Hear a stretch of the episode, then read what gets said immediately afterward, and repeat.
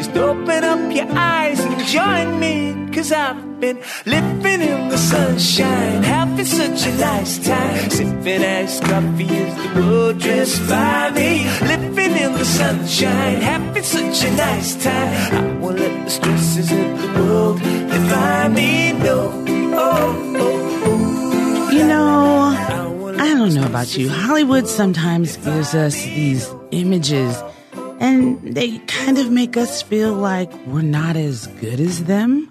Uh, yeah, that is the whole point of Hollywood, right? Hollywood gives us a lot of fantasy. Well, that's what they've done for years. And I know for me, my mom, she wanted to watch the Ten Commandments. I got her a new TV, and I was like, "That that's what you want to do? Watch the Ten Commandments?" Okay. So she doesn't understand streaming. She doesn't understand 21st century technology. And so for her, it was interesting that she could actually look it up and make it play right when she wanted to. She was fascinated by the fact that she could stop it whenever she wanted to. I said, Well, mommy, it comes from this concept of on demand. You just kind of do what you want. You just make it happen when you want. And that's what it does. It, it, this is what you're entitled to. Just click a button and boom, there you have it. If you want to see the Ten Commandments again after this, guess what? You can watch it again. And she was just fascinated. I laughed because that's the generation I'm from. My mom actually was around when TV was invented. and I had to give her some space and a little grace right there. And I had to remember, hey, for her, this is a big deal. I mean, she remembers gathering around with large groups of people to watch the black and white set just to watch Dennis the Menace. I mean, we've come a long way with technology. So I thought about how my mom, eh, she doesn't really get that demand on demand and even commands like the Ten Commandments. They actually kind of are alike. So I gave her a little talk about the Bible because my mom's memory, it's just not the way it used to be. And I have to help her correlate concepts. So I used a lot of analogies with her and I gave her one. And I had hoped that it would help her. And I actually think it did. The idea that the commandments were from God and his state of authority because Jesus hadn't come yet.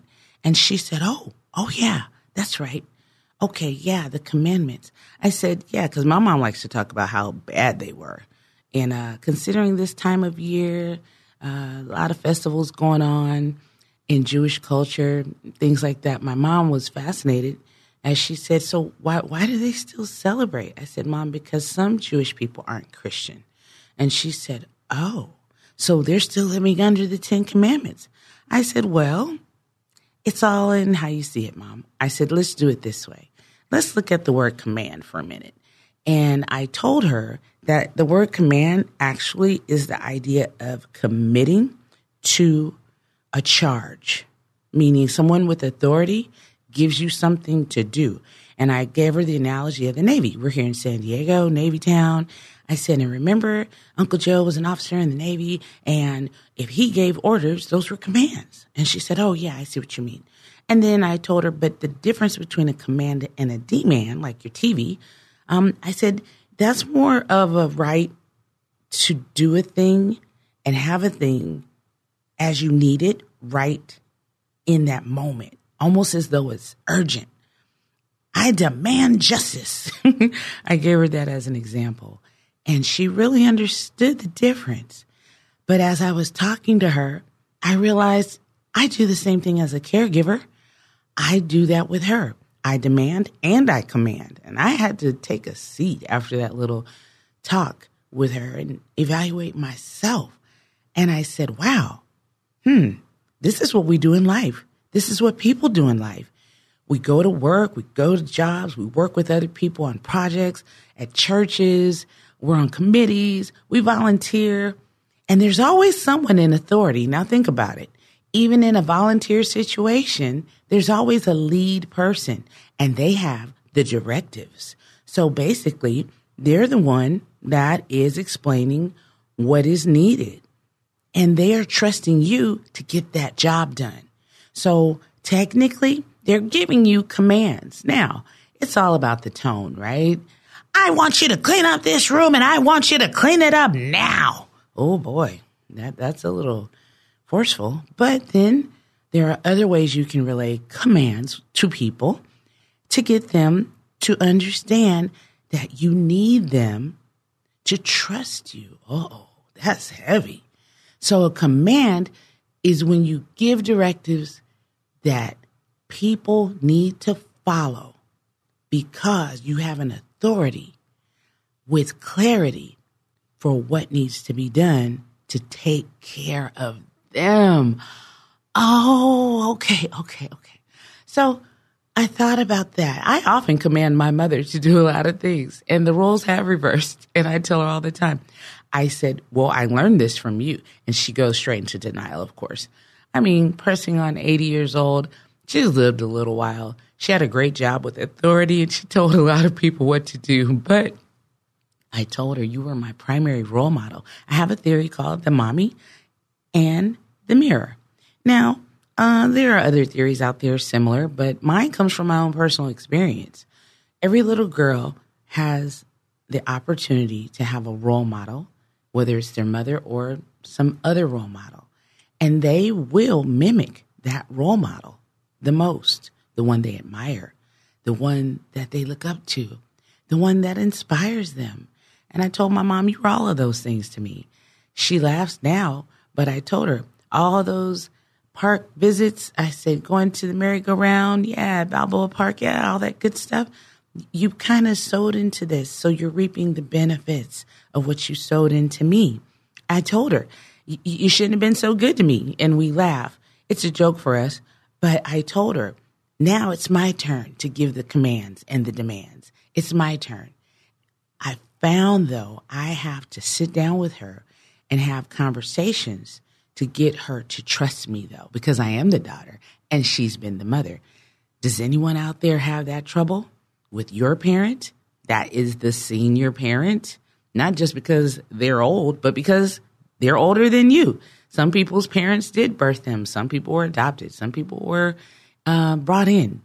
Okay, either way, that person now has to trust you. Now, when you're little, you don't really have trust as, uh, issues as much, right? Think about it. I didn't. I mean, we didn't have as much to be afraid of. We weren't as uh, creeped out by things as a little kid. But as adults, we've been through some hurts and some trials and some experiences that really pushed us back, caused us to be a little more not trusting. And the idea of a command lies under the guise of being able to be under someone's charge and trust them. Does the person you care for trust you? That might be an issue already. So, how do you resolve that? What I've come to realize is most people that listen to this show, they're listening for encouragement, but they also don't know what to do. I keep telling you, we've got solutions for you. All you have to do is write me connect at lorrainecarroll.com. Tell me your issue. We can talk about it. Now, if you don't want to talk about it live on the show, you just email me and I'll talk about it for you. In the meantime, one of the things that's prevalent within the parent and adult caregiver relationship are trust issues. Uh, I had a guest last week. He talked about his mother with Alzheimer's. She was grown. This guy's got property. he owns land. He's got a bunch of cars. That's his pastime, fixing up cars. And he sells them and flips them. He, he's a great business person. So why wouldn't she trust him with her estate? I, I didn't get it. Well, not only did she have Alzheimer's knocking on her door, but she saw him still as the little boy that she raised. She never got to see him as the adult man that is a responsible, accountable, liable adult. She did that along with his dad, but his dad had passed and now it was just mommy. But mommy was knocking on Alzheimer's and they hadn't planned any advance directives and all those things that you're supposed to do and you put off because you don't want to think about it, like insurance and dying. But it has to be done, right? When are you going to do it? That's the question. When are you going to have those talks? Because you have to accept two things. One, you can't necessarily make your parent better. And here's the other one for today you can't necessarily make them trust you. So, what do you do? You just continue to talk, ask questions such as, What can I do to help you with this? Whatever this is, the issue, the thing they're pushing back on, the thing they don't like. Like my mom just like taking cough medicine. How simple is that, right? And and I mean she gives me grief over it. It doesn't work. I don't see the point. But your doctor says it's something good for you to do. Doctors don't know everything. Okay, mom. Listen. So what I do is I get her to trust my judgment, my experiences, and my opinion. Why do you do that? First of all, be honest. Be transparent. Sometimes I tell her, you know what? You're right. It might not work, but will you still try it? just for me. And oh boy, when I put the just for me on there, that's like icing on the cake and having extra batter in the bowl. Oh my goodness, it works. You have to find what works for you. So I give her these commands as a daughter, as a caregiver of how to take care of herself because I am the caregiver. I'm the one that she has entrusted herself to. Now, when we argue, and we do, I remind her, you know what? you do have options. And she becomes a little stern in the face. And I tell her, you have other people that can take care of you. And then she, she pulls out all of her guns and she says, I don't want anybody else taking care of me. And then I remind her, oh, so that means I take good care of you, right? Yeah.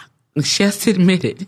So that's the goal. That's the objective to come to an agreement and commit to each other. I had to take a moment and realize that the objective of a command versus a demand is to make sure that what you do is not try to claim the rights to what you do as a caregiver. Yeah, they might need to change. You know what I mean, caregivers by change. But is it that serious? Like, is it that critical in that second? Can they have their coffee and wait another 15 minutes? Is it going to hurt? Not necessarily. Let them have the coffee. Okay, you, you get it? Don't demand so much. Instead, maybe a command. How about let's do an exchange? Well, let, let's do it this way today. How about you start that and I'll go get the coffee ready? Okay? Come to an agreement because what you want to do is build trust. And when you do your part and they don't do their part, now you get to push in on that authority. I thought we made an agreement. You said you were going to. Yeah, that's the commitment. People make commitments every day in business, in marriage. Uh oh, that's another show. So commit means what? To go with. That's all it means to go with, to agree with. So if you can get that person that you care for to agree with you, now you're making progress as opposed to a demand. I want you to change and be done when I come back. And if you don't change, then I'm not giving you your coffee. Whoa, those are ultimatums and threats. Who wants that life? Have you ever taken the seat of the person that you care for? I try to do that at least twice a day and say, wow, if I was in this predicament, I wouldn't like this, that, that. And my list becomes a laundry list of the things I wouldn't like. So I use that same compassion. The compassion I use is stemmed from Jesus himself. Jesus, the Lord is love. I remember back in the day when I was growing up, there was a song called Jesus is Love. And it stuck with me as a kid and now even as an adult, but I get it. Love has so many definitions in society, globally, it depends on where you are and to whom you're speaking. Well, for me, love has a few objectives. It needs to do a thing, and it needs to be a thing, and it is a thing.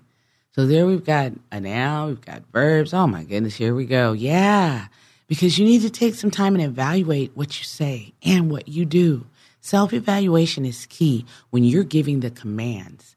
Now, some people are trained to command others in a certain way, but when you have the independence to make your own decisions on how you will command, that's freedom. And I've found that love is freedom as well. How? Because love is truth. Truth will always provide you freedom. It's a matter of if you oblige the freedom.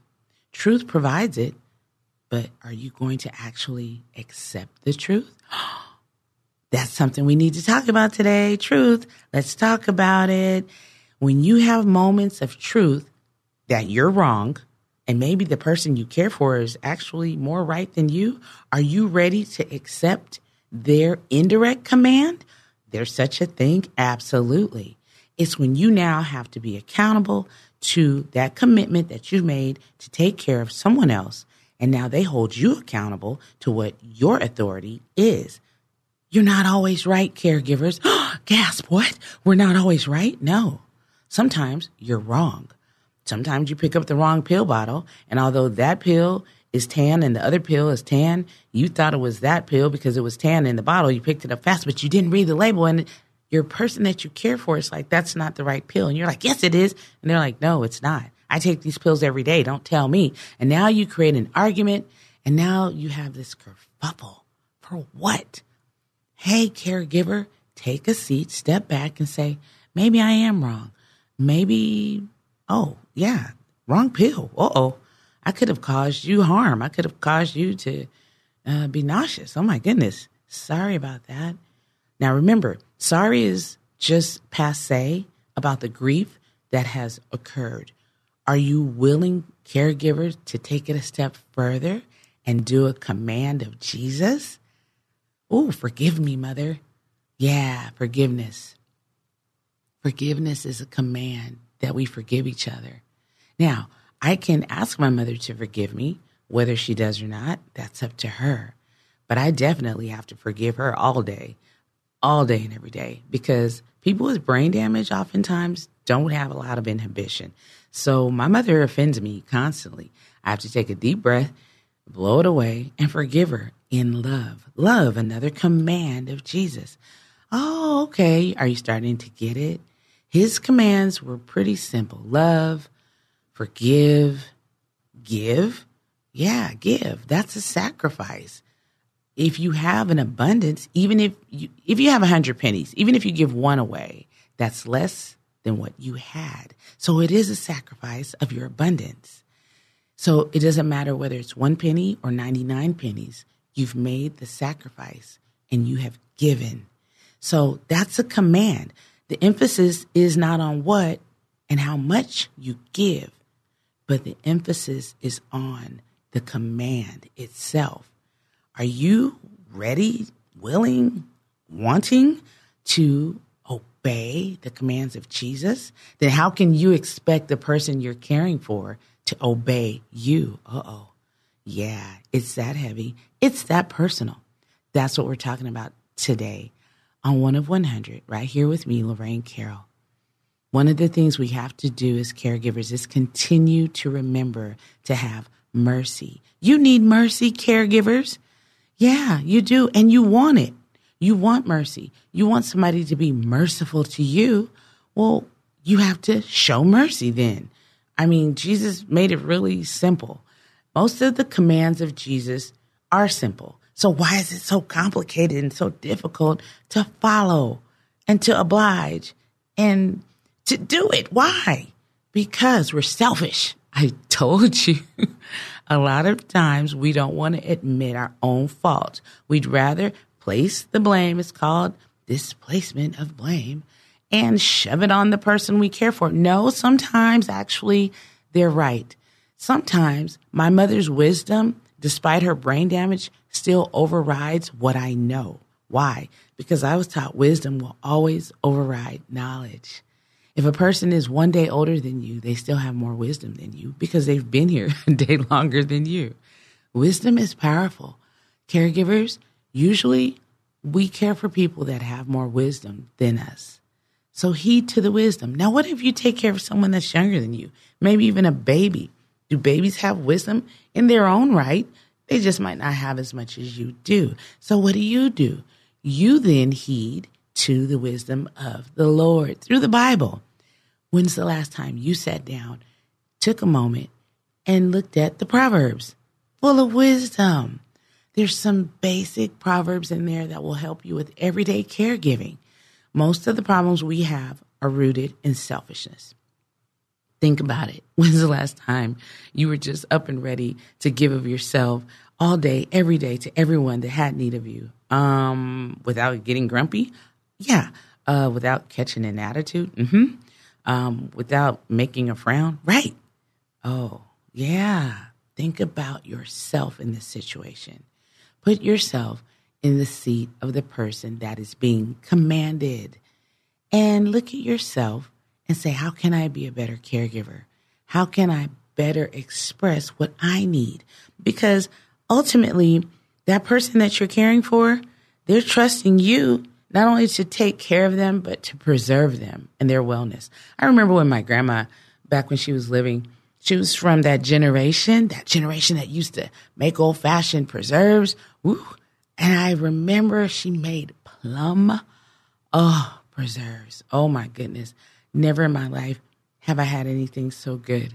And my favorite part for some reason was watching her melt the wax on top of the jars. For those of you that know how to cook and know what I'm talking about when it comes to preserves, that was fascinating to me at six years old. Anyway, I still remember the yumminess of those preserves.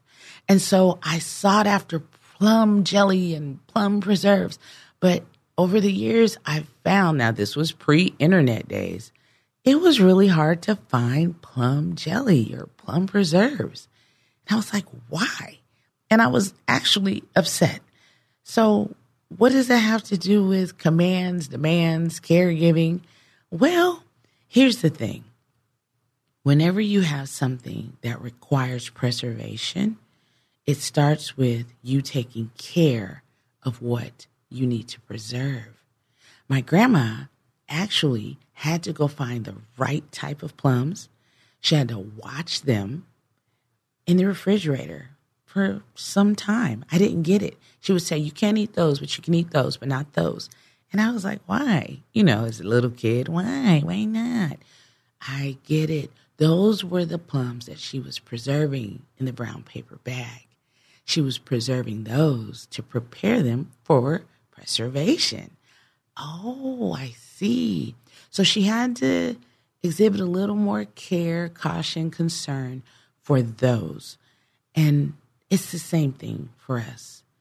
What measures are you taking to preserve what you do for yourself and for the one you care for? What I had to realize over the last five years I can't continue to exhaust myself in the care that I give. So, how can I preserve myself? And that's something that Jesus told us to do too. Yeah, he told us to rest. Oh, that's a command. Yes, he, he told us to rest. He gave us the opportunities through his own examples to study rest. Remember when Jesus was asleep on the boat. Yeah, he was asleep. Oh, yeah, sleeping is a form of rest. Yeah, remember sometimes the young people say chilling out. Yeah, he was not doing work sometimes. He wasn't doing ministry always. He wasn't doing busy work always. Sometimes he was praying and then he would rest. Oh, yeah. The Lord wants you to rest, caregivers. You have to preserve you to take care of someone else. You can't be a good caregiver if you don't take care of you. That's the whole purpose of this show. One of 100 is to help anybody that's caregiving be a better caregiver by realizing that you have to let the Lord preserve you. Remember, the key is allow, the allowance, because you can shove back on God. You can push back on Jesus. All that church stuff. Yeah, you can keep that. I don't need that. I know I don't read the Bible. I don't go to church. Okay, fine. No problem. But I have found in my almost 21 years of caregiving that it helps when you allow the Lord to preserve you by doing what? Following the commands. I told you. Some of them are forgive, love, rest. Yeah, that helps. That helps you to preserve the person you're caring for. So, one of the things you need to do today, caregivers, just make sure you take a look at yourself. Are you commanding, demanding? Which one's more important to you? Because remember, demands, that's an entitlement with urgency, whereas a command is more of a commitment to make sure that what you do for the other person that you're caring for is going to be effective. Why be a caregiver if you're not effective? Anybody can do your job. Uh oh, watch out. Yeah. Take a self examination of humility and realize someone else can do it, but will they do it as well as you for the person that you're caring for? According to my mom, not so. So keep that in mind until we get together next week right here on KPRZ 1210 a.m. on 1 of 100 with me, Lorraine Carroll. Take care of yourself. Preservation is necessary.